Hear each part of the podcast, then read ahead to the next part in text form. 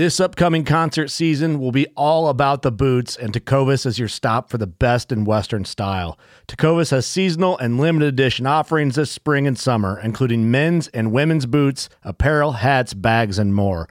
All Tecovas boots are made by hand in a time honored tradition with timeless styles that are always on trend. And Tecovas has first wear comfort with little to no break in period. It's hard to find this level of comfort paired with this level of style.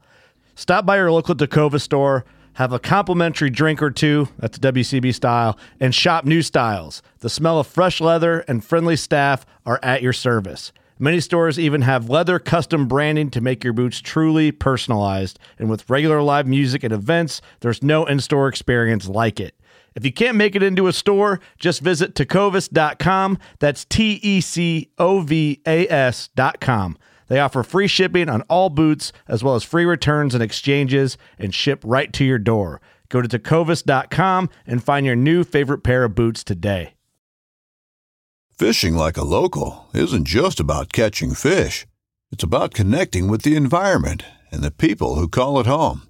It's about hearing the stories and traditions that have been passed down for generations and sharing unforgettable moments with the people you meet along the way.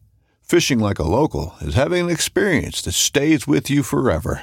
And with Fishing Booker, you can experience it too, no matter where you are.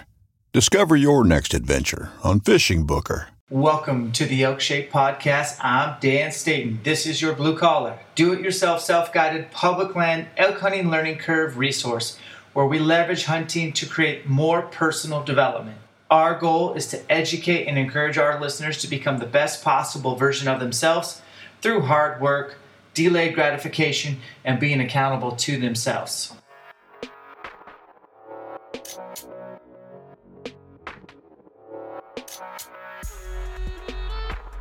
Hey guys, welcome to Elk Shape. Appreciate you tuning in. Let's get to it. So, we got an awesome cast today with a good friend, Josh Bailey.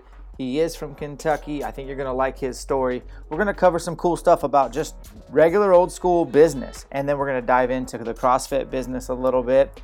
And the reason why we talk about this is because he basically quits a corporate job to pursue his dream. We're talking like a, a solid corporate job, 401k, great salary, leaves all of it behind to pursue a dream to help people make themselves better. I dig that. And we talk about his Montana elk hunting learning curve over the last eight years.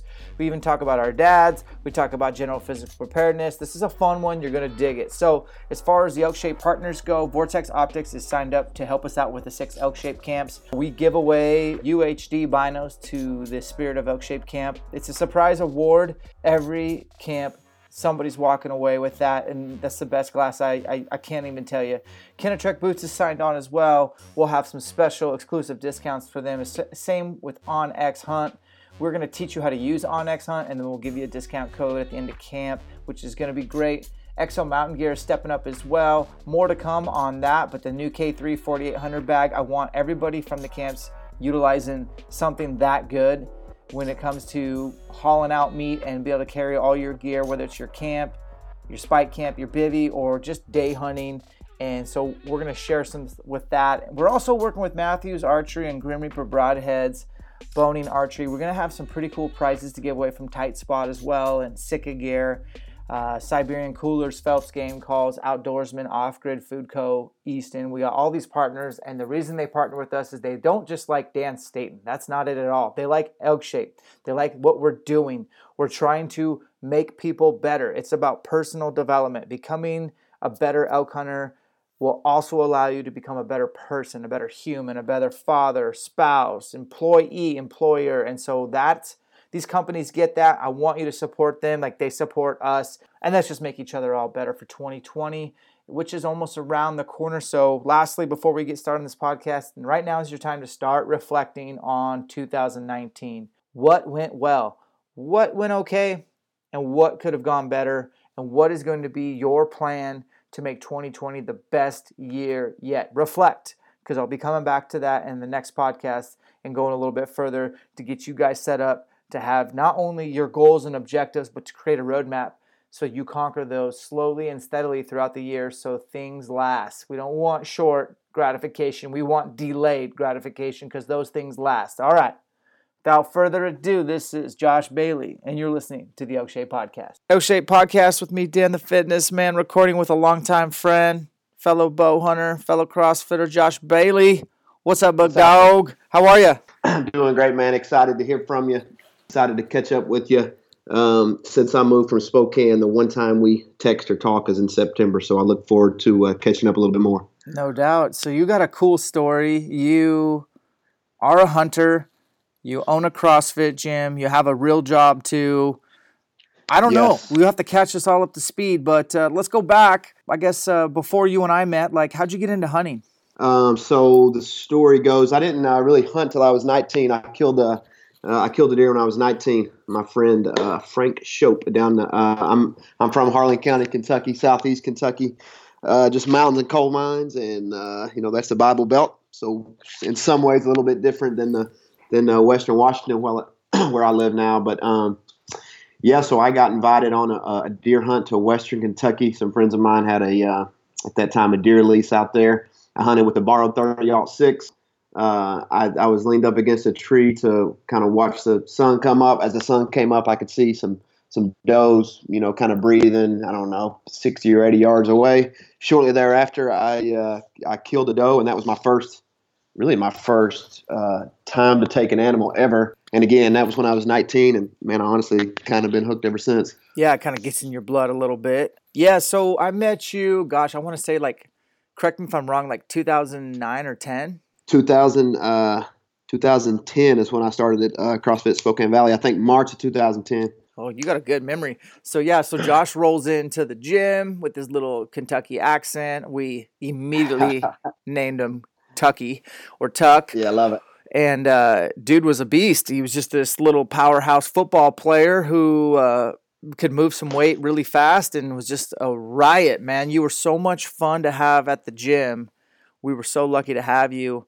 Um, and then you moved on to bigger and better things. Kind of pick us up to speed after your first couple years of CrossFit. What was that like for you? Yeah, well, I, I came to see you because I was so used to somebody kind of blowing a whistle and telling me and, and my teammates, you know, where to go and, and what to do and when to eat and when to watch film and when to practice and all that stuff. And turns out I actually need structure. And so uh, a couple years out of football, I moved from Kentucky up to uh, Rhode Island, then to Houston. Uh, I, I kind of kept up with some jogs and a little bit of bodybuilding stuff here and there, but uh, I needed uh, again some structure. I'd heard about CrossFit uh, some years back. Just it really never worked for my schedule. Maybe I didn't make it work when I was in Texas.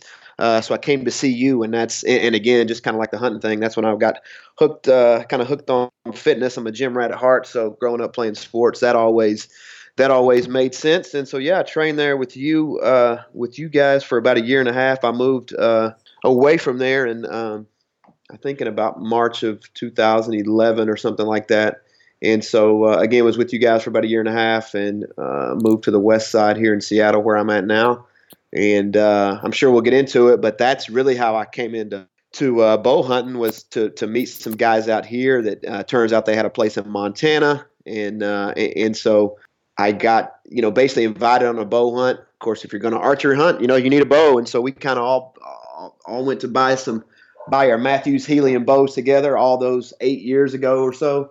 Uh, and then uh, you know we've done a lot of kind of had some good hunts and had a lot of good times since then. Yeah, you lucked out, man. You met some really good dudes over in Seattle that have a have a place in Montana that and they invited you. I remember you reaching out and talking about what bow and getting excited for your first elk hunt. And I think weren't you successful your first year right out the gates?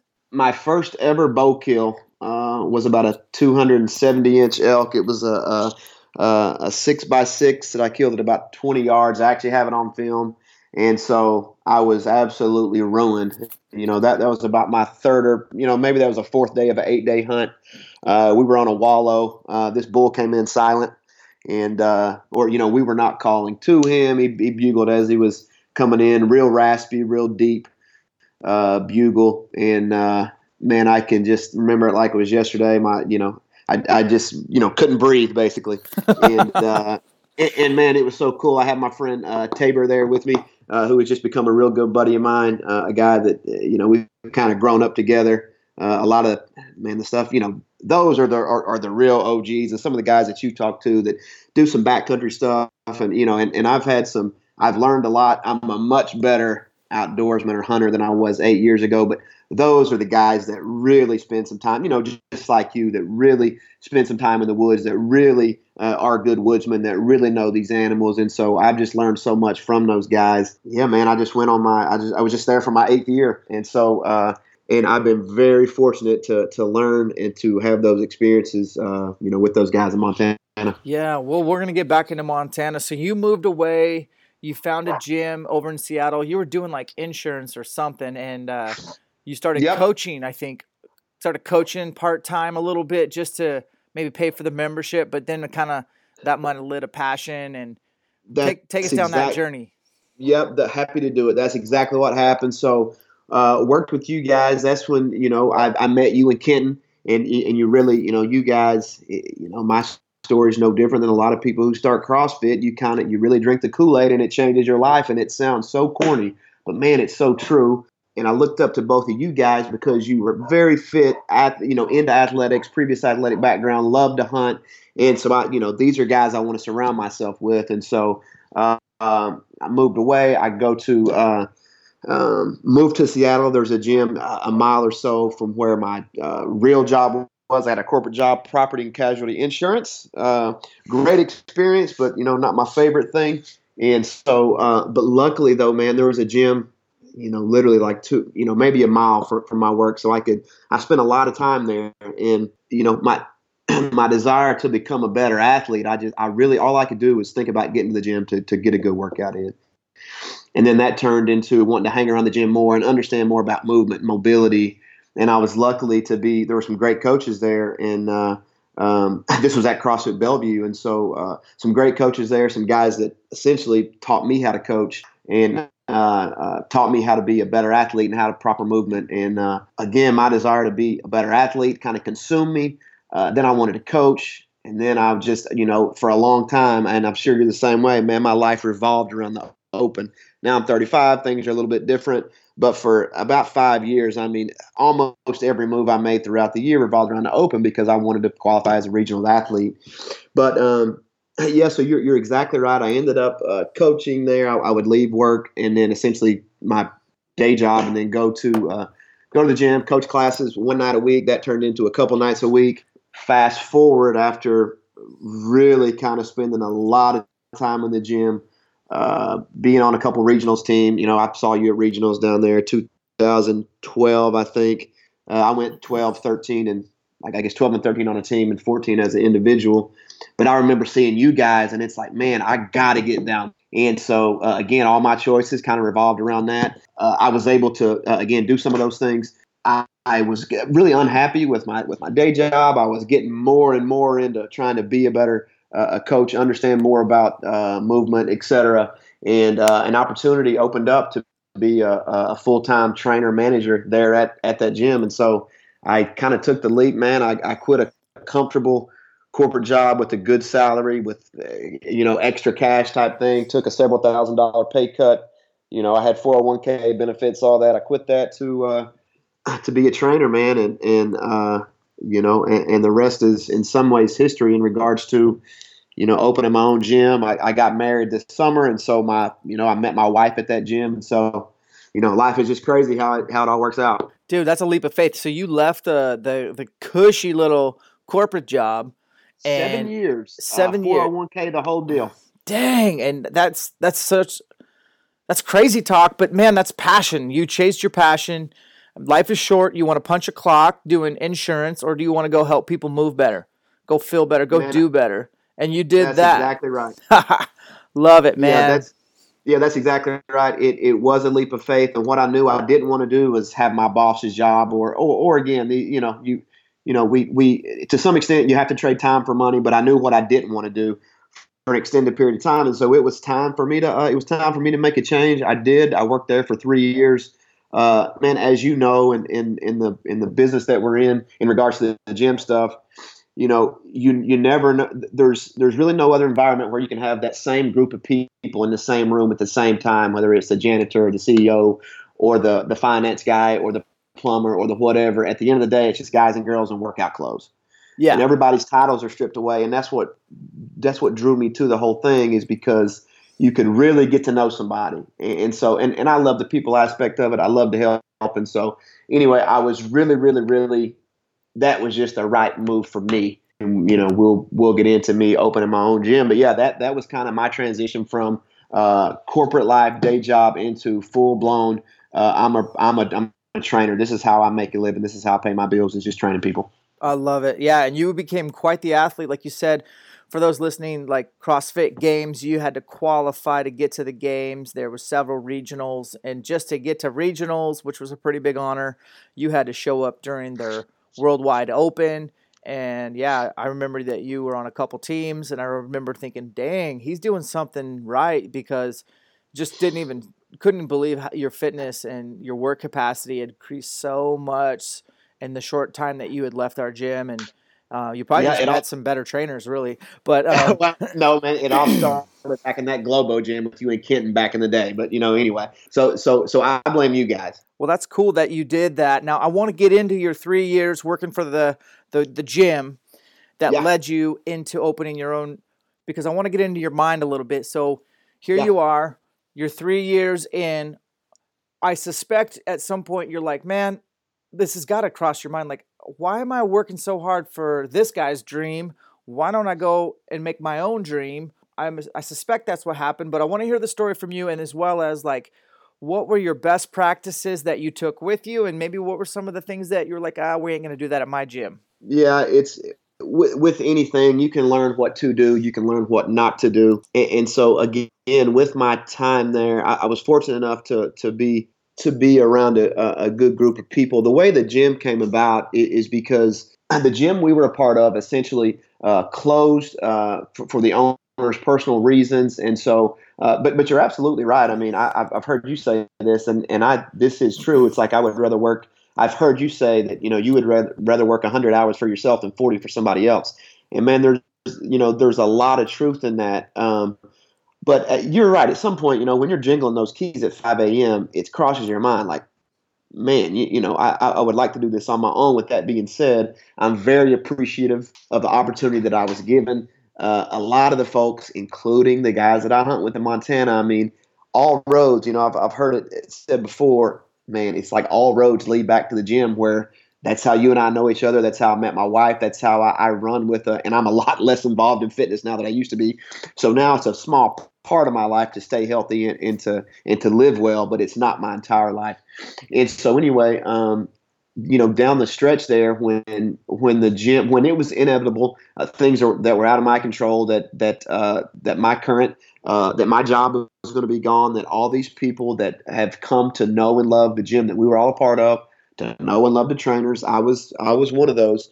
Uh, when that was time to go, folks are looking at uh, you know me and my now wife to say, hey, you know, where are you guys going to go train people? We'll we'll follow you. And then that turned into, man, you guys got to open your gym. And, and then that turned into, you know, you got to open your gym. We'll follow you. And how can we help you? Wow. Whether it's paint on the walls, cut the floor mats, fine, you know, financially. Um, and, and so that's really kind of a, how that came to happen. But you know, that's just the then then the work really starts when you make a decision. As you know, I know you've moved your gym a couple times, and and we are in the process of potentially having to do that. Um, and, and so um, that's when the real work starts. Is when you sign a personal guarantee, and you know, and you and you no longer have an income. If it, you know you have to depend on yourself. Now we have a handful of employees, five or six or seven employees, and so now they count on us, and so that's a completely different pressure. But uh, you know, in regards to uh, you're going back to best practices and stuff. I mean, one one thing that we know that is important is is you know communication is the key. In some some cases, over communication. Uh, you know, I always tell my staff, and, and I was told this too. It's like, guys, there's no thing that's that's too big or small for me to know, and uh, and it's not just me. You know, it's uh, you know it's my wife Annie. So it's it's it's a it's a it's a we thing. It's it's her and I. You know, it, it's it's not my gym, and she's around when she can be. It's it's our gym, and we we we both uh, wholeheartedly kind of kind of started that place, put our heart and soul into it, and we couldn't. You know, now that we have both uh, have have gone on to, you know, she's finishing up a degree, uh, a, uh master's in law at UW. Uh, I have gone back to work, which we'll get into, uh, but we couldn't have done it any other way other than to be there. You know, as you know, 16 hours a day or however long it was, daylight to dark, uh, to do the build out. And then early on, we had no coaches; it was just us, and so we had to depend on us. And then good, you know, we we had to find people from within the gym to help us because in that case we don't have to explain the culture. We you know they can see it in our words and our deeds from day to day. Yes. Here's what we're trying to accomplish. They know that because they see me and, and they see my wife what we're trying to uh, the, the culture we're trying to build. And so uh, so that was important to us uh, because that was important. It took us a while to build a staff. And and I'd be interested either on or offline to talk kind of shop with you about gym stuff because I know you, uh, you know, having an affiliate for ten years, it's like we're about to hit our three year mark, and and it's it's just incredible how uh, how this thing has come together, how people step up, how in so many ways, you know, now that I'm away and at the gym less, uh, I'm, I'm allowing these people to to step up into some important roles have them take ownership of stuff, still be very involved, but not just there, not just coaching that many classes. And, and it and it makes me want to be there that that much more when I'm uh, you know quite frankly when you're not in there you know daylight to dark every day. Yeah, that, no, that's huge. What you just said at the end. I mean, yeah, I think a lot of gym owners and I don't know if everyone's excited to talk business, but I am. We a lot of gym owners will be like, I'm not paying a bunch of people. I'm going to do it all myself, keep all the money, and you know, eventually they will burn out. And honestly, you yeah, burnout's a real thing. It's I a can, real thing. I can say that burnout's a real thing, man. You can't coach. I used to coach all the classes, and towards the end, on so we fit. I think I sold on just after year eleven. Uh, at at the end of my uh, career there, I was coaching three days a week, usually at the gym. I'd center around a class before and a class after I trained. So not very much. And it was a really cool balance because I really looked forward to coaching and I really looked Right, forward to working with people and getting getting them Right. all. And I'm an intense coach, as you remember.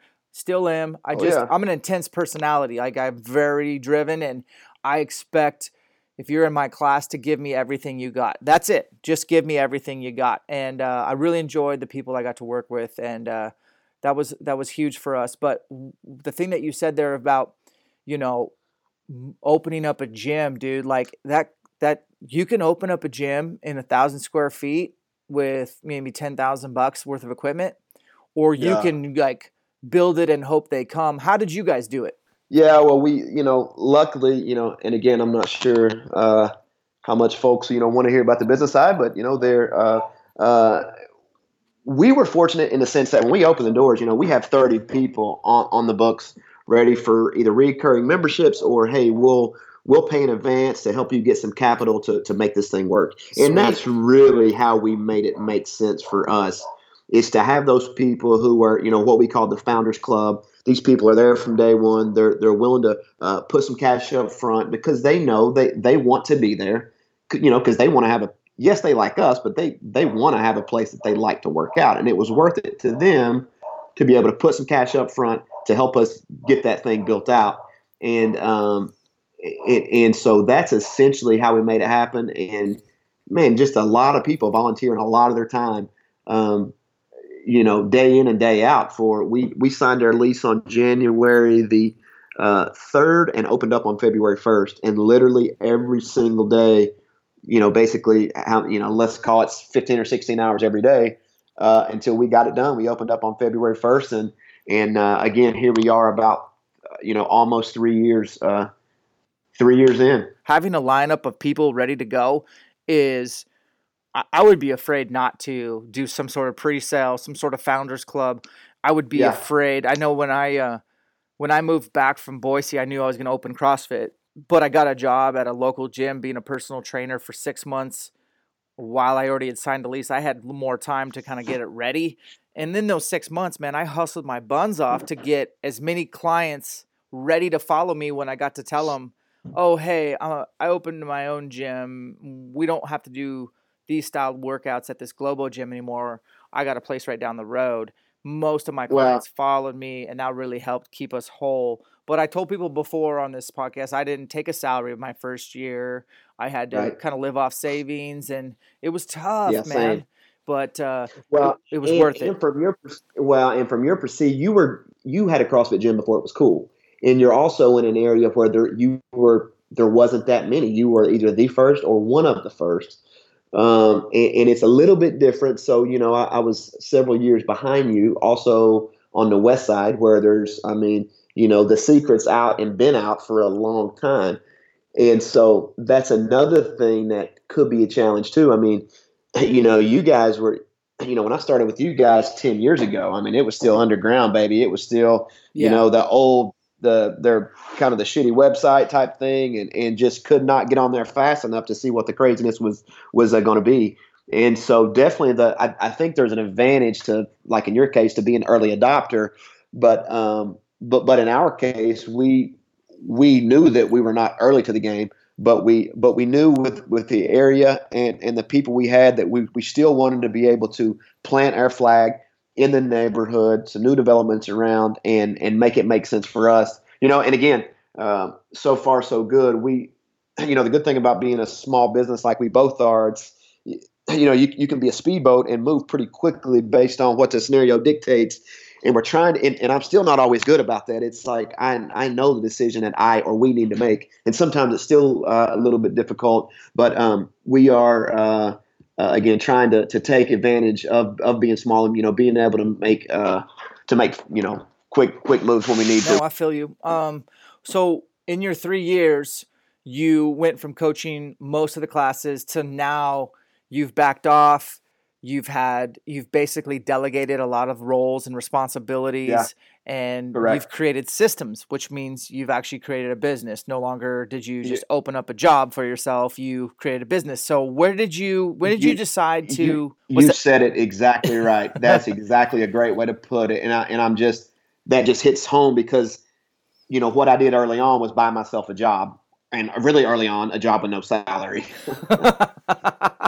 I, I love that. So what did you when did you finally like get to a point where like, okay, I can back off and what did you decide to do with your extra time? You got a different job. I want to hear about that. Yeah, so I'll give you kind of the the short story is the fact that you know number one we we knew that we had the the players involved. One of our coaches, Steve, he's he's a guy. He's, he's he has some CrossFit experience. He came in. He was an athlete at the gym and he was spending more and more time there. He lived nearby.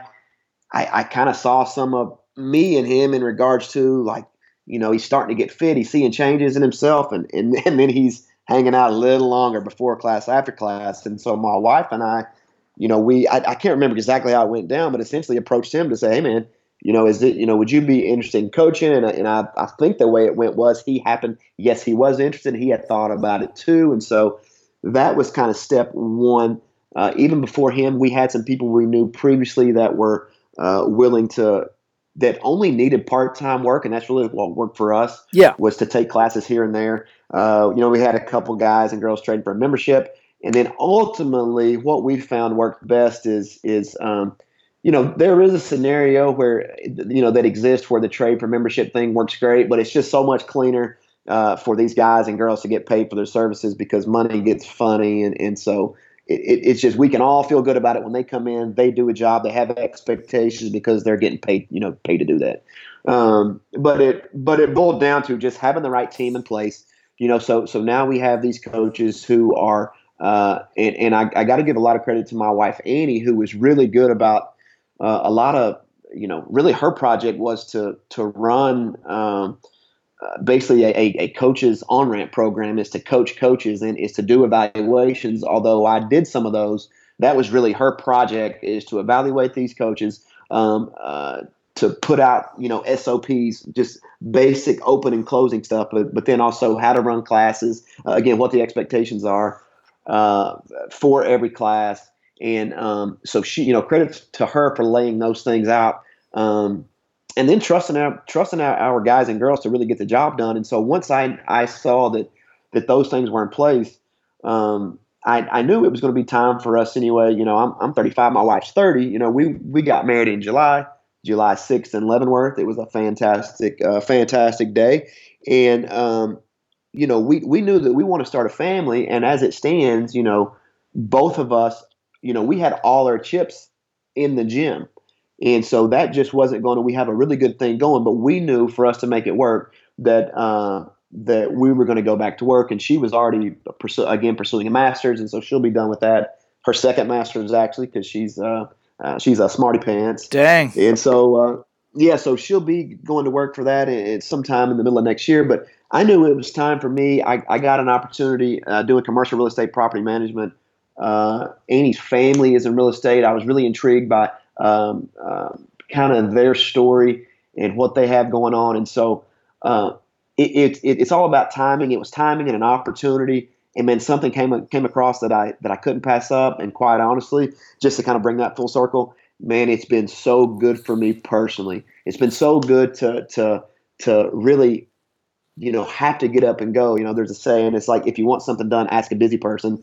It sounds crazy. I can get more done now knowing I have to coach a 5:30 a.m. class uh, because oftentimes I'll coach a 5:30 class, go to work, and then sometimes go back and coach a 7:30 p.m. class. That's like our sprint, kind of like a 40 minute HIIT class. Not every day, but some days, and uh, and it's and it's been great to to get back to get back to work, let my people, our people at the gym thrive. And again, you know, to your point, it's like in so many ways, being there less makes me love to be there when I'm there just this past week, I stopped by to say hello. I didn't, I actually didn't didn't work out that day. Uh, Steve was coaching, running a great class. I just stopped by to say hello. I kind of made my rounds, slap fives with my people for 15 minutes, and then I was home to have dinner with my wife at a decent hour, which I liked a lot.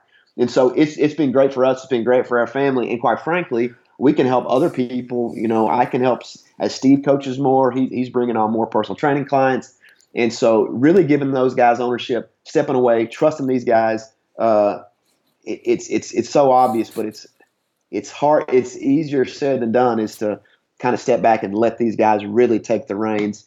And it's been uh, it, has been one of the better things we've done business wise, and and personally, just just just have more peace with everything that's going on. And plus, I'm learning a ton of work. I feel challenged, and it and, and it's just been cool. Yeah, you got to stay challenged, man. And and I think that you you're you're you're hinting to the fact that you're having more time more quality time with your wife, home for yeah. dinner. What yeah, is that? I mean, that's like, oh, this is what normal people do. Yeah, they sit down and break bread, and uh, man, there'll probably be some kids along the way. And I know you got a dog or two around there. Oh yeah, yep, totally. Uh, what's your dog's name? Yeah, Riley the Weimaraner. You know Riley from back in the day. Yep. He's and, you know, I actually got her in Spokane. She just turned ten. Got her from breeder in Spokane. Called them recently to get another dog, but uh, you know that the Dave or whatever changed his number there in Spokane. But uh, then we have Kona. She's a rescue, and so we are a two dog family. Uh, we take the dogs kind of everywhere we go, man. It, whether it's out on hikes or camping, or we just went to Portland this this uh, weekend. So you know, luckily, I, you know, my, my wife she loves to be outside. She you know she was in in the military, so to go and, and to be outdoors and to hike or you know whatever with her, it doesn't have to be a, a, a plush vacation for us to have a good time together. So that that's that's one thing that I appreciate uh, about her. That sounds like a good woman. I look forward to meeting her too. I know man. our paths will cross. So let's go. We're gonna cross court. Go to go back to Montana. So, dude, you get this new bow. You yeah, meet these homeboys, and yeah. not gonna lie, a little bit jealous that the first year I think I got a text from you like, "Yo, what up, Dan? I'm I'm in these guys' jet. We're we're flying over to Montana. We're going hunting." I'm just like, "Okay, what'd you say?" So break that down. Like you just have you ever been in a private jet before? Was that your first time going to elk listen, camp in a jet? Listen, what is that? Listen, your boy's from Southeast Kentucky, man. I'm a country boy, and it's like, you know, I came up here, and it goes back to the gym, man. I, I you know, w- without getting too far into it, I met uh, a group of guys that uh, we just you know we we like to it's shared suffering man. We, we all like to, to to work hard and play hard. We're in there getting after it. We're getting to know each other. We, we go to the same class uh, you know they're they're at uh, the crossfit in bellevue. And as we get to know each other a little more deeply we're talking about you know of course i'm the country boy so there's always some jokes about that. I'm sure hunter fishing comes up whatever the case was. And um, you know i actually so my my Mathews Helium was not my first bow. I had a PSE Typhoon. My uh, dad got me that. Maybe that was like a 15, you know, Christmas when I was 15 or 16 or something. The only thing I killed with that bow, and of course that's back when it was just all aluminum arrows and stuff. You know, I I killed a bunch of stumps. and broke a bunch of arrows with that bow. And of course, at that time, I wasn't buying my own stuff, and so you know, looking back, that was a you know that was a bonehead move because uh, you know I I do my best not to break these full metal jackets when I can. you know, going to, yeah. So we, you know, got an invite to a you know as you know it's out of state. Those are not cheap. There's a, there's an application process. Uh, and, and I know a lot of the, your listeners are, are familiar with that. I am now, but to me, I, I had never um, hunted out of state, with the exception of I'd killed some deer in Texas when I lived in Houston. Um, and so just to get myself familiar with that process, uh, application by March 15th draws, yeah. I think, same time in April. Okay, you know, and then it's like Christmas and it's Christmas in April, or you know, you you you get drawn in April, and then you you get that tag maybe in in July or August or something, and that thing just hangs in my in my living room. Just you know, it's like Christmas in in July or you know whatever time that tag comes. And so, man, we we had fun with it. We all got our bows at the same time. Uh, again, I had a Mathews Helium, um, which was right after the Z, ZX7 or you know whatever it was. Um, we would we would uh, especially down the stretch, getting close to September, man, we would go up to Kenmore, uh, Kenmore Gun Range. They had a flat course and then a walkthrough course, and we would meet, you know, once a week. We're we're going to do the walkthrough course uh, we're, we're just hanging out. We're shooting bows. Uh, you know, archery is like it's it's like therapy, twenty yards at a time, and I really believe that. Even to this day, if I'm having a bad day, my wife is like, you know, you need to go to the archery range and just shoot your bow, and it's true. And I, you know, and I come back a better man. But um, mm. so my so first September was, um, you know, that would have been uh, again that was eight eight years ago, and um, we are hunting a. Uh, uh, you know, j- just a private cattle ranch basically. And um, you know, at the time, I had I know where I can take it. This is the first time I heard a bugle in the in the woods. We get Ooh. there before dark. I I think we I remember it like it was yesterday. I think we, if I remember correctly, we had an early flight, so we got there uh, early enough to get changed and get right in the woods before dark. And I had, you know, at this time I'm doing my homework. I'm looking at all the videos that we all look at to get hyped up for September and uh, and then like I can't believe it. I'm in real life, in real time. I'm hearing what I've heard. You know, uh, for all these videos, for all these nights, it's like Christmas. You can't sleep, about to get on the plane, and um, and and then we have a lot of close encounters. You know, I, this is my eighth year, and, and I learned something. You know, every every time. But um, again, I was able to connect. Uh, I think on about my fourth day, and so for the rest of the trip, I was kind of trying to shoot some coyotes, you know, while these guys were hunting. And at that time, I didn't know how to call. I didn't, you know, I didn't really know what I didn't know. So I'm just trying to help in any way I can. I mean, I'm in the kitchen washing dishes and stuff, and you know, trying to earn my keep. Uh, uh, you know, one of my friends said, uh, as a Southerner, the the main thing uh, at hunting camp is to get invited back to hunting camp. So that's like your main job. And uh, so I was doing everything I could to continue to make the team and, and, to continue to go out there and hunt. And as you know, man, it's not. It, it was so great to. I mean, it, it, was great to feel the freezer, and, and I'm hooked. You know, now I've I've uh, fallen in love with archery as a discipline. Uh, yeah. I, I love just love to hunt in general, but uh, you know now I you know it's it's about hanging around the table with your boys and swapping stories and talking about life and staying up a little too late and getting up too early and not feeling good, but you got to do it anyway. and, uh, you know, and getting miles on your boots and just, uh, and all those close encounters, all those times that you mess it up. It's like, damn it. I, I, you know, I did what I knew I shouldn't have done, or I didn't know what to do. And I, you know, and I, and I mess it up. And through all those, you, you eventually are able to connect, whether it's, it's the T in the graph from luck and it's like strength. It's like time under tension. It's like enough time in the woods.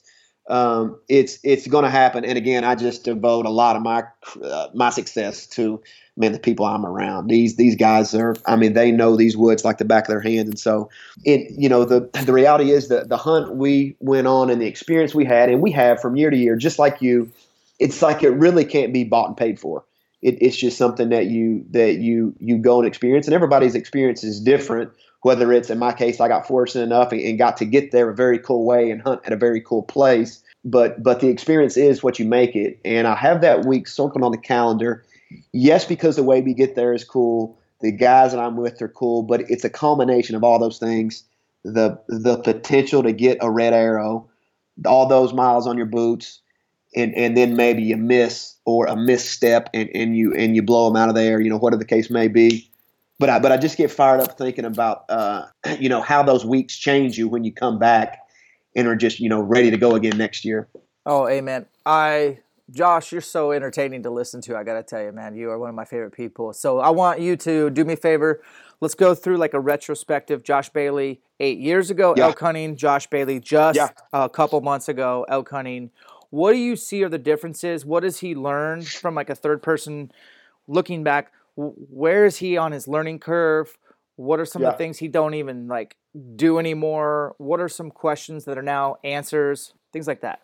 Yep, no, I, I'm with you. This is no certain order. First thing that comes, I mean, I, you know, now I've learned how to effectively call. I, I, I can, I'm, I'm, I'm confident in my abilities to call. Uh, I couldn't win a contest, but I can call a bull in. Um, that's not number one, but that's the first thing that came to mind. Yeah. Um, it's it's the ability to know uh, when and where to go, when to set up. Um, you know, which it which a lot of comes with knowing the terrain. Mm, right? Knowing, knowing that you can't, knowing that you can't get in front of a herd of bulls, man. It's like we, we see bulls, and this is my first few years, and I still do this. It's like, you know, I'll ask. It's like, hey, do you think we can get in front of those bulls? It's like, absolutely not. We're we're not getting in front of them, right? And so, you know, for years, it's like, no, you know, maybe we can. It's like, you know, there, there's zero chance, and so it's it's it's knowing when it's you know when and where to go, which comes along with knowing the terrain using the topography to your advantage when you can. Again, knowing where to set up, how to set up, you know, looking at, um, oh, patience, you know, knowing even when to, draw you know, when you see an animal, and this goes for like deer hunting too. I mean, I, have I've messed these up so many times. It's, it's crazy is just to know, is to be patient enough to know when to, when to actually draw and when to let down. It's not going to happen. Um, so, and, and the only way to know that, man, is because I've messed it up to draw at the wrong time and then you spook them out of there and then you may not see that elk again or or deer in my case in both cases actually because I've messed both of those up. Um, but it's it's the ability to um, what else? Oh, it, it's to try to stay ready. I mean, I've been my first or second year over there. It's mid morning, so a lot of the now the bulls are kind of shut up. The you know they're all going to lay down, and um, just kind of lollygagging. Didn't have an arrow nocked, and just kind of making too much noise, and I come around the corner, and there's a very nice mature bull facing directly away from me. You couldn't see anything but a big brown butt and big horns, and uh, oh, there was zero chance of me to get my bow up and try to nock an arrow. So it, it, it it's just to, you know, I've tried to remind myself. It's like, man, if I'm out here to hunt, then let's always be on the hunt. And and you got to I got to kind of constantly remind myself because after you've walked a bunch of miles and maybe you've not done any good. It's done any good. It's so easy to get lax, you know. And and so yeah. uh, and, and, so I, I try to I, I try to be better about staying ready, uh, patience, timing, knowing when to draw, knowing when to call. You know, don't step on something when you can step over it. I mean, just basic stuff like that, and and that type of stuff. I you know I knew, but it, it's really being in the woods, being in and around elk, and uh, man, and messing it up a bunch and learning from just uh, again from from guys that know what they're doing. So, general area of Montana, don't give it away, but what's your general area so I can get an idea of the land? Yeah, think about like Pintler Mountain Range. So think about like Southwest Montana. Uh, I think about timber pockets. I think about some pretty big mountains and some big rolling hills. I also think about big herds, like no little herds, like real big herds with lots of bulls. Yes. Real tricky. Yes. Some of those times, even if you're on private property like you guys are, like you almost have to put the calls away and just intercept or wait for them to bed, like that patience. Like, would you say most of the bulls you've killed in Montana have been midday where you're getting in on their bedding areas, or are you literally getting out in front of them? What's been your experience?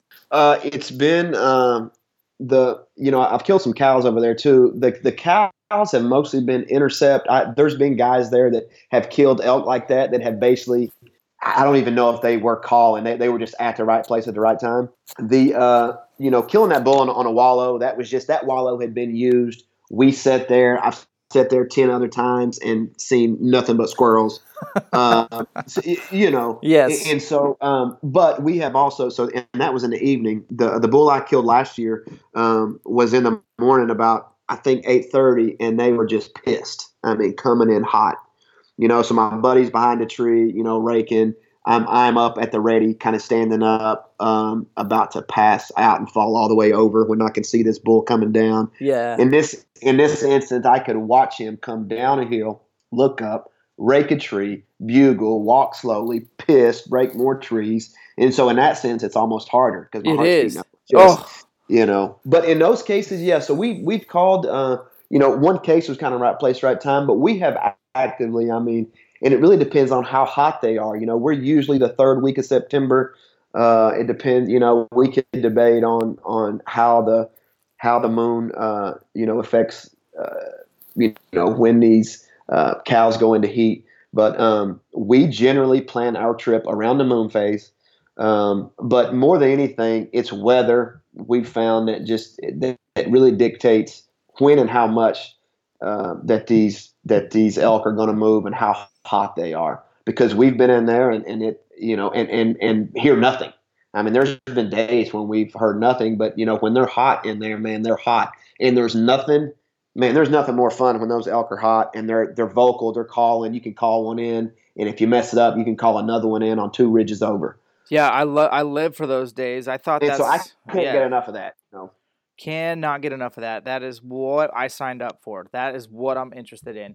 And I also don't mind spot and stalk elk if you're in that kind of country. But Yeah. so when you guys do the midday madness deal, uh, are you able to kind of get a pretty good lock on where they've bedded? Yeah. Uh, uh, well, yeah. The, the, you know the the reality is, and this is no secret. I mean, this is not you know unique to where you know th- these elk are are going to bed in the timber and they're coming to the hayfield tonight, and and that's just that that's just what what they're doing. So we can we can get an idea of generally where they're at, and um and then we definitely put the sneaky sneak. You know, midday. I've I've uh, uh, you know shot a cow just really midday, just kind of putting the sneaky sneak. You know, you know, in, in archery season in this unit, um, you can kill a cow or uh, uh, or uh, or a bull in archery, and then once it goes to rifle, unless you have a B tag, which generally we we don't, um, then it's it's bull only. And so um, I've you know I've had uh, three three or four uh, archery kills over there, and the rest of the, of the bulls I've killed over there have been with uh, have been with the gun. And you know, I guess one thing that I you know want to reiterate to to you and your listeners is like, man, I I, I listen to you, I listen to, and, and I know you. I mean, I know your stories. Uh, and I and I, I follow you guys and some of the guys that you hunt with and, and that are around. It's like, you know, I've I've hunted some some tough some public land stuff in Western Washington, and man, Washington public land in Washington, it's there's it's tough. It's very tough, and that's not a sad story. But the reality is, there there are trucks at the trailhead. There's not a ton of uh, deer and elk, you know, where I've been hunting on public land here. And so it's absolutely a different ball game on private land, but you still, you know, but they're not tied up over there. You know, you, you still have to get miles on your boots. You still have to have the know-how to get in and get on them. Um, but I definitely, I mean, so I am the, you know, the, the difference in what, what's where some of my success has come, just to put it out there, it's definitely been a little different than how you guys are doing it, public land style, uh, you, uh, you know, do it yourself and that stuff. And that's very badass. And I, and I've done some of that. Uh, I haven't had, you know, as much luck as you and, you know, some of your guys have had, but that's something that I absolutely want to get into. But man, there's still, you know, but, but there's nothing like, uh, uh, again, getting out there, private land or public land or, you know, whatever the case is and uh, trying to get it done. No, I agree. And I think you will get out there and experience some public land elk hunting in a better state than Washington. Sorry, Washington. There's still some good Yeah. stuff there. But let's be honest, let's be real. Get yourself in a different state, maybe even Montana, and get yourself a public land bowl. It's just a different vibe. It's a different feeling, but it's still elk hunting, man. It's still, you're filling your freezer, you're still packing it out. It's all the same things. But one thing I was thinking of, because I have hunted private land in Montana through an outfitter in my early early days and we were not allowed probably because he was an outfitter but we were not allowed to hunt the elk in their bedding areas. We they would come down to big alfalfa or big pivots. They'd travel five six miles and we would just do the intercept game in the morning Yeah. and the intercept game in the evening and we had to go back to camp during the day like we were not allowed because there was another set of hunters coming in the following week and i did this Yeah. hunt with larry d jones bow hunter magazine um, Oh yeah. and it was cool but i'm there to hunt all day i'm there to get worn out i'm there to want to Yeah. quit and i don't quit like i need all that Yeah. for it to be the whole deal were are you guys in a position where you can hunt those animals uh, midday or do you try to stay out of their area and give them a little bit of sanctuary just for like upping everybody else's odds in camp. Yeah, no, you you hit it exactly. No, we we do our best. Although, I mean, I you know I did have a story there about you know, and that's not even midday. You know, when I you know I've I've shot a cow kind of not even bedded, but just in the timber. Uh, but but even that was kind of you know let's say nine o'clock. So yeah, generally midday. No, I mean I mean I can't even think of a really of a time we've really hunted midday. Maybe a hunt's going good and you go late in, in into the morning. But yeah, we, we always make an effort uh, not, you know, because if you blow these elk out of there and they go to wherever they go, to the BLM land or some other property, you know, sometimes once they go, they're gone, at least for a while until they feel like it's calmed down in there. And so we always try to uh, leave one side or the other alone so we can go kind of save a spot, basically. Yeah. Okay, you know, we're gonna let this, you know, we're gonna let this spot rest for a couple days. We'll come back. It's Monday. We'll we'll come back Thursday night. Okay. Yeah. You so know, you got to tread lightly, be delicate in certain spots, um, and then go from there. I, I get that. Um, so what is on your radar, man, for 2020? Now that you're going to have a little more freedom, you got a real job, Yeah. but you got this gym running good. Yeah, You got this beautiful wife. yeah. Are you wanting to get out and, and do some other elk hunts, or do you just have time for one elk hunt a year? No, man. I, I, uh, there's a couple things. Something I really got on my mind, and I actually is to hunt with my dad. You know, I see, uh, you know, I know your dad, and I and, and I know you guys have just to the extent that I that I knew you guys when I lived in Spokane. Um, uh, uh, you know, my guy Rod, but uh, you know, I, I I see how you guys are hanging, and I know everybody's situation is different, and you guys kind of you live in the same area, and you kind of got your spot there in Idaho, but uh, I actually uh, paid for uh, with money I didn't have and took time I really didn't have for a uh, for an, a hog hunt with my dad down in Tennessee for his 66th birthday. All right, so this was uh, this was last. Let's see this this coming March would be two years, and so and and the reason I did that, other than the fact that I wanted to kill a hog with my bow, was that um, I I just longed for that opportunity to to have that that time in camp, just like we do with our buddies, just like you do with your dad and your crew and your family. And so, what's on for 2020 is potentially uh, a hunt. I've got some family up in Michigan. Uh, it is it's potentially a hunt with some family in Michigan, like a gun hunt, but it boils down to something with my dad. So Yeah. the, the goal, one of the goals for 2020 is to hunt with my dad somewhere, whether it's uh, public land in southeast Kentucky where I'm from, and I'll buy an out of state tag, or um, I've, I've actually got some ideas. I've got some fillers out on some places to go. So that's if that's really my priority is to find a place to hunt with my dad. He killed his first. You know, I didn't. You know, outside of you know, as a kid, kid, as a young kid, I mean, we didn't hunt. Like I said, I didn't kill a deer till I was 19, and so that's just not part of what he and his parents had done. And so for for me to be able to take him on a hunt, that was very cool. He he, killed a uh, he killed a pig on his on, on maybe his second day in the woods. I think I killed mine with a bow a, a day later or something. He was hunt, hunting with a gun, but uh, so is to get something on the books with my dad. And if I had to, uh, and, and one other thing, and I thought I was going to be able to pull it off this year, but I ended up filling my Montana deer tag with the whitetail Yeah. is to go to Missouri. Is to go to the Missouri Breaks in like that second week in November and uh, mule deer hunt. That's that's really uh, that's really what I want to try to make happen. I don't know if I can make both of those happen. So we'll see how the year shakes out with the new job and family and and, and all this stuff. But um, you know, I've, I've the last few years I've I've got a deer and an elk tag in Montana. And so I've been again very fortunate. I, I didn't uh, fill an elk tag this year, but uh, I did kill a deer with my bow, and uh, A nice one you know, too, by I- the way. That's yeah, great buck. yeah, I, I, yep, yep. I, I killed a nice five point uh, uh, five point buck with my bow, and and, uh, Look at and you. had I not, You just said five point. You didn't. You, you, you didn't call it a ten point. You know. We're- listen, it's funny, you, and I meant to, you know, you know, we were doing this, and I meant to bring this up to you, man. Listen, back home, it, you know, that's a ten pointer. That's just how we say it. That's a ten pointer. back here, it's all like five point bucks and cricks. So back home, it's cricks and ten pointers. what I'm saying? It is the So- truth. Yeah. Yeah. Listen, I've been out west a long time, so I'm okay. From my perspective, it's a crick and it's a five pointer. Yeah.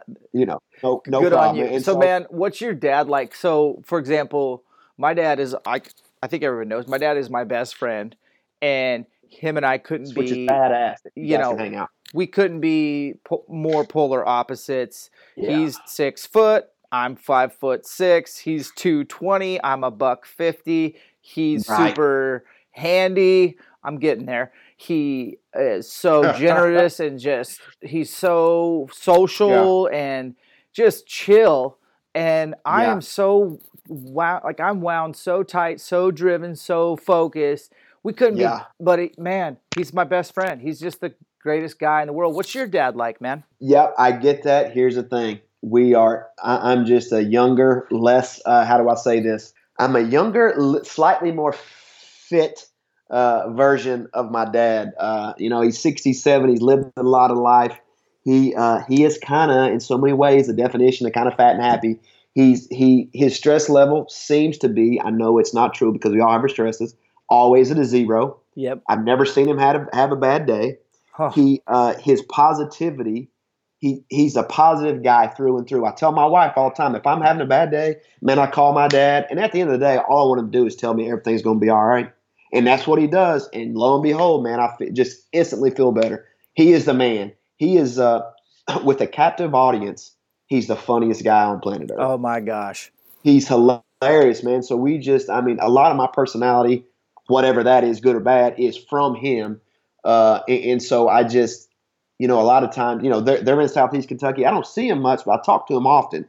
And so one thing that makes it so much that, that makes it bearable, I should say, to live so far away from home is that I have a great relationship with my parents. I talk to them all the time. And so I can, uh, you know, if I have windshield time, 15 minutes, I'll, t- I'll call my dad and talk to him about nothing or if some life stuff's going on, we'll, we'll, we'll talk about something. You know, we talk about everything, you know, life and finances and, and goals and just all these these different things. But he and I are very similar uh, in some personality wise. There are some way, you know, he's old school, man. He, you know, so we we always butt heads with stuff, but for the most part, I thoroughly, thoroughly enjoy uh, spending time with him. I feel fortunate to have a good relationship with my, uh, you know, with my family and, and you know, with my dad. And, you know, now, now that I'm grown, he and I can be like buddies instead of him, you know, being a dad Yeah. type thing.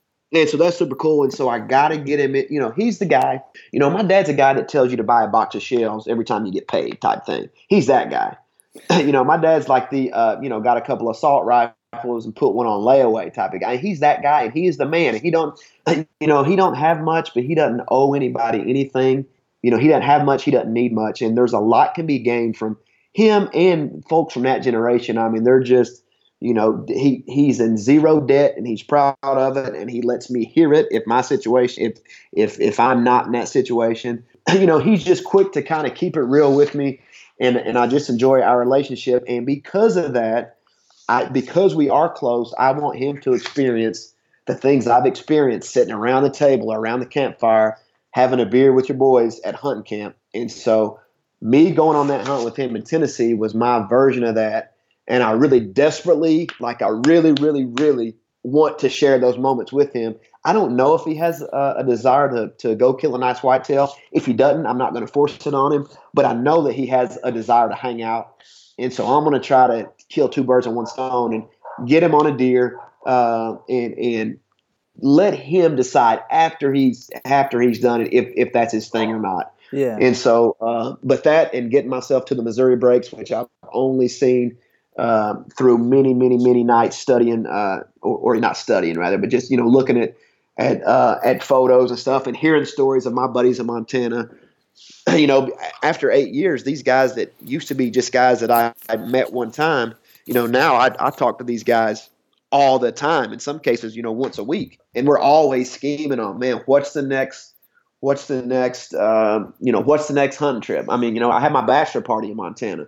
So we fly fish the missouri. We you know we Yep. we played golf. I mean it was just a you know my i, I drive my wife crazy talking about montana so uh, my, my goal is to eventually end up over there but for now i'm very very kind of happy with where i'm at with the way things are going uh, look forward to growing my, little family and uh, and and trying to get uh, those hunts on the book so 2020 i got uh, I got the Missouri breaks and I got uh, a hunt with my dad is kind of the plan. Okay, I love it. I love everything that whole conversation went. Let's finish with this, Joshua. So.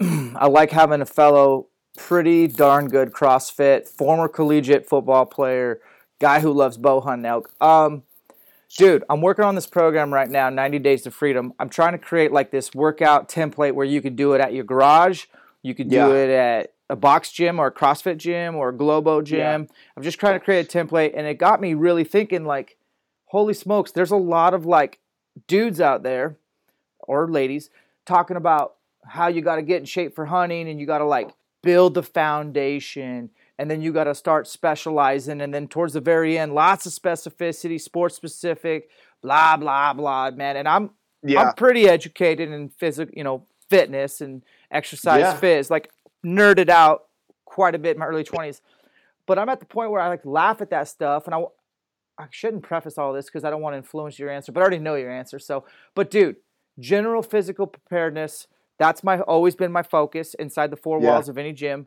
I want to be able to do a lot of things really well. I don't want to suck at anything. And if I got some, you know, glaring weaknesses, I got to I got to do something about it right away. And I go into elk Yep. hunting season limitless. And I have the only times I have a backpack on leading up to elk hunting season is when I'm bear hunting or when I'm scouting, checking trail cameras, shed hunting. Uh, I don't ever really put a pack on and go, I'm training for elk hunting. Can you help me preach the gospel of general physical preparedness? In, you know, Yeah, yeah. Here's here's the reason that you and others are confident is because you've earned your confidence. It's like you know you don't go and hope you can hump over the mountain. You know you can hump because you've been busting your ass doing the program that you have created uh, and and that you followed. And so uh, I I am with you about you know the the issue or the you know and it sounds so cliche. Man there's no magic pill. You have to do the work. And that's not just with getting in shape for elk season. It's you know as gym owners or maybe former gym owner or trainers it's like man it, there's no substitute for doing the work. You know as you know our specialty is not specializing. Uh, you know I, I always talk to people about you know general physical preparedness is you know do you have the ability to to jump up and, and sprint out of the building if it's on fire and bring your family with you type thing or, or to be able to you know carry your groceries inside or in this case to continue to hump over that mountain. And, and so um, it's it's for um, you know we teach squats because you do it every day. You know we, we teach the deadlift because you- you're you're bound to pick something up off the ground.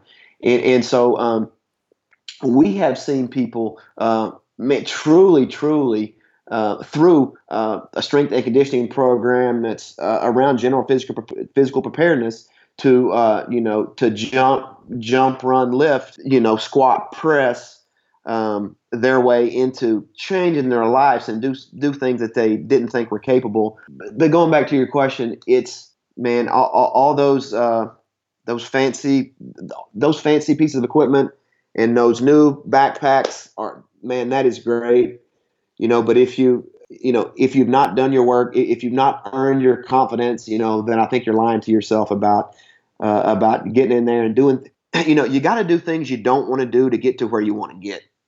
And that's what it boils down to. It's like I've, I've seen you say it and so I, i've repeated this and, and, and i've also thought about this on my own too. It's like man you know some days i don't want to work out but i do it anyway because that's what i want to do. You know i you know i know you say that you your why is so you can go and be a better uh, husband father elk hunter. And my why is, is very very similar. I mean it's not you know i don't i don't move through my day trying to be a, a better hunter necessarily you know but i know if i'm the best version of myself through you know whatever i like to get up and read the daily stoic. I mean i like to have my coffee do a little meditation. I don't always feel like going to the gym but you got to get it done. And and that's what i have you know that's kind of what i preach to folks. I know that's what you're preaching to folks i know that you're the elk shape camp is blowing up and so i i i uh i'm super excited to kind of hear more about that. Uh, i have seen some of your i haven't seen any specifics. I don't even know if you dropped anything on your on your 90 days of freedom but i saw that. But my guess is i know what's in that programming because uh, again it's what's for gpp it's what's going to allow you to you know to get over the next hill to be able to put your pack on to be able to you know pick something up off the ground. And so uh, uh, i'm excited to see that stuff rolling out Thanks, man. I uh, I love what you said there because there's so there's more days than than I can want to admit that well, I just don't feel like doing it, and that's the days you got to go do it, and you never regret it. And uh, this happened to me today, man. I spent uh, I spent like six hours, maybe longer, fancying up my home gym, and I got it all spruced up. And I was like, man, I'm tired, and I got two podcasts tonight. I got to take kids to gymnastics. I got to make dinner. My wife worked a long day. I was like, I don't want to work out, and I was like, cool, Right. you're doing it, and uh, so glad I did.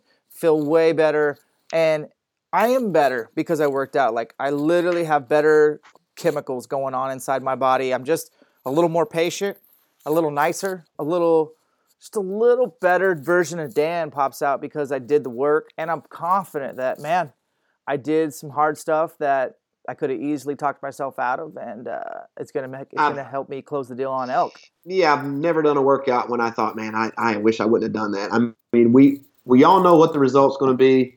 You know, it, it's just it's just getting your shoes laced up and getting it done. And uh, and I and I try to practice what I preach, man. I mean, I don't, you know, I don't always, you know, we as you know, I, I'm sure you still, I don't know, not sure what your current role is at the gym, but I know at least with Elk Shape, it's like people are looking at you for an example, man. Whether you like it or not, people look to you and look up to you and see how you look and what you're capable of. And, and I know that folks that are that are in shape, and really when I was very very very fit, and, and and I see that you're staying fit these days, is you know the the way you look is a product of just working your ass off and, and having some decent nutrition and, and, and eating real food. And if you can catch it, kill it, or grow it, then that's what you should consume. And that's what we preach. A byproduct of that is, you know, looking the way you look. And, and, and so, so people look to you and I, you know, and so we have to practice what we preach. And that goes back to, man, if I don't feel like doing it, I, you know, doing it, I have to do it anyway. And so, um, yeah, I got to catch up also on your, on your elk shaped camp. Seems like you guys got some more locations dropping. So, man, I got to figure out how to get myself to Spokane, or if you guys come to the west side, or who knows, maybe something at Gray Coast CrossFit. Ooh, there you go. Make 2021. I'm already I'm only doing six in 2020, and they're they're almost all done, booked, and registration's almost live. But I don't want to do more than six. It's kind of like that whole like teaching too many CrossFit classes and then getting burned out. Like I just want to do six. I'm more excited about meeting the people, but besides doing the camp, I just like meeting other hunters. Man, it's just really cool, and I get to know them really well. But yeah, 2021. Let's come to your box. Let's do one. Unfortunately, um, we can give you a full ride to any any camp you want, man. You on me. So if you want to come to the Spokane one, great. You can crash at my house. Uh, if you we got one in Vancouver, Washington in May. Come at uh, CrossFit Fort Vancouver and Archery World. So that's not too far from you. Come down and hang Man, we out. Yeah, Yep. Joel Turner's coming to that one, and I'm really excited about that. Do you know who Joel Turner is? Uh, tell me, help me. He's the shot IQ guy. So yeah, he's actually won World Calling Elk Championships a couple of times. Uh, he sounds better than real elk in person. And so the dude is an elk whisperer, and he's got a really cool couple of tactics that he does that I've never heard anyone else doing. He's very consistent, successful. He's a law enforcement by day, but he does these shot IQ camps where basically, whether you want him in or not, you got some degree of target panic, and he's going to teach everybody how to squash that and how to Oh, have a Lord, controlled I- shot process. So Yeah, I know he's like a fact I do. he's like the man. He does. He wears two hats, and they both are part of my camp. And I'm like, ah. so Joel's gonna be at that Vancouver one. I'm pretty pumped. But dude, we got to run. Um, where can people follow you on Instagram? And then also check out your gym for those that live nearby and they're like, hey, I'm a hunter. This guy's a hunter. He owns Yep. a CrossFit gym. I want to hit that place up. Yep, not not super active on Insta, but it's Boss Bailey forty four. Uh, my gym is Gray Coast G R E Y GrayCoastCrossFit.com. and uh, check if you're in uh, man if you're on the west side or if you're in Bellevue, come through and check us out. Um, for those of you that haven't uh, attended the Elk Shape Camp, man, I haven't, but I've known Dan for ten years now, and at some point. Dan, we got to tell the story. Maybe next time we talk, if we go for round two, about me videoing you on a turkey hunt I showed up with a shotgun. Probably, you know, showed up with a short story, showed up with the shotgun. I was going to be hunting. You were going to be on the camera. Anyway, turns out that was a bow only. Now I'm on the camera and I got to video you way back before elk shape was a thing. So at some point we got to dig in the archives and uh, Oh uh, my gosh. uh, I forgot, dude. I, okay, so number one, that was the best turkey hunting spot uh, if you're into turkey hunting, which I'm not. But if you are, that is like the best turkey hunting spot ever. And it's surrounded by like residential houses Unbelievable. the west side, the north side, and then you got this river on the the east side, and so it's just this little spot that this guy at the gym owned, and he's like, "Man, I got so many turkeys. Can you please hunt there?" And I was like, "Okay."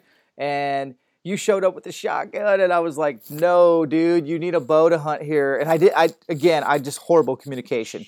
So yeah. yeah, we did a we did a spot and stalk deal, and uh, yeah, we got yeah, one. And I had killed a bunch of turkeys growing up, so I was fired up. So you know, so so I got to uh, trade places, you know, be behind the camera. And anyway, so I don't, man, I don't know why that popped in my head, but that that seems like it was yesterday. Had a, a super good time doing that, and at some point, man, we got I know it's tough. You're now you guys are blowing up, super excited for what you guys going on. Is to find an excuse to somehow go on a hunt, whether it's a spring bear hunt figure Ooh. out how to get to Idaho, Ooh. something like that. But Spring Bear, you, you had me love, sold. I would love to do that, but man, let's stay in touch. Keep up the good work, man. I'm following you from afar, and I actually always, even though we didn't talk, it was that one text in September because you know I know where you were. You knew that I was going to be chasing elk, and so kind of always uh, at least kept in touch with you uh, a little bit.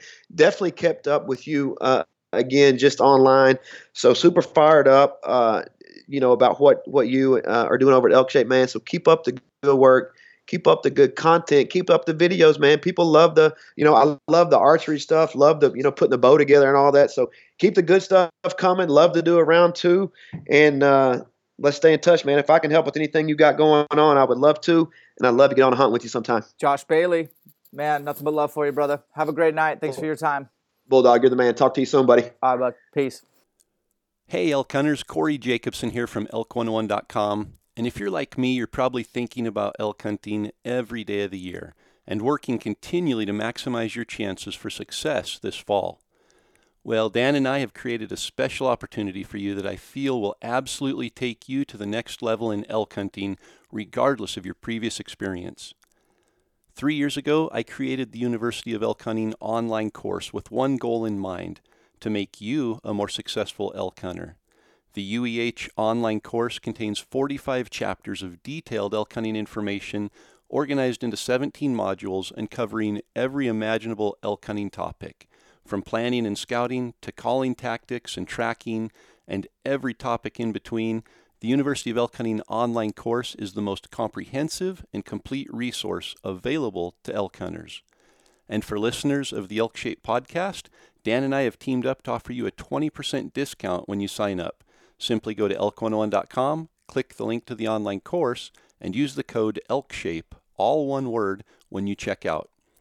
You owe it to yourself to invest in the single most lethal weapon that you take to the elk woods each fall. Invest in you.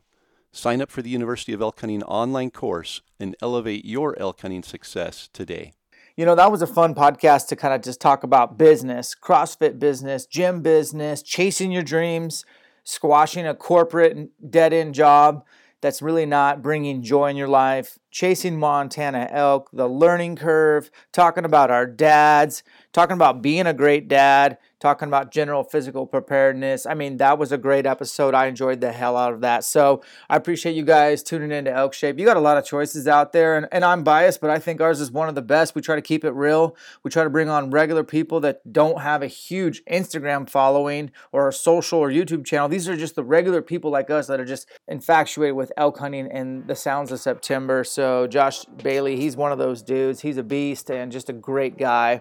Elk Shape camps, I need people signed up if you are coming, you know, Christmas is around the corner. I get it, but hey, it's time to get punch the trigger. If you're coming, punch it.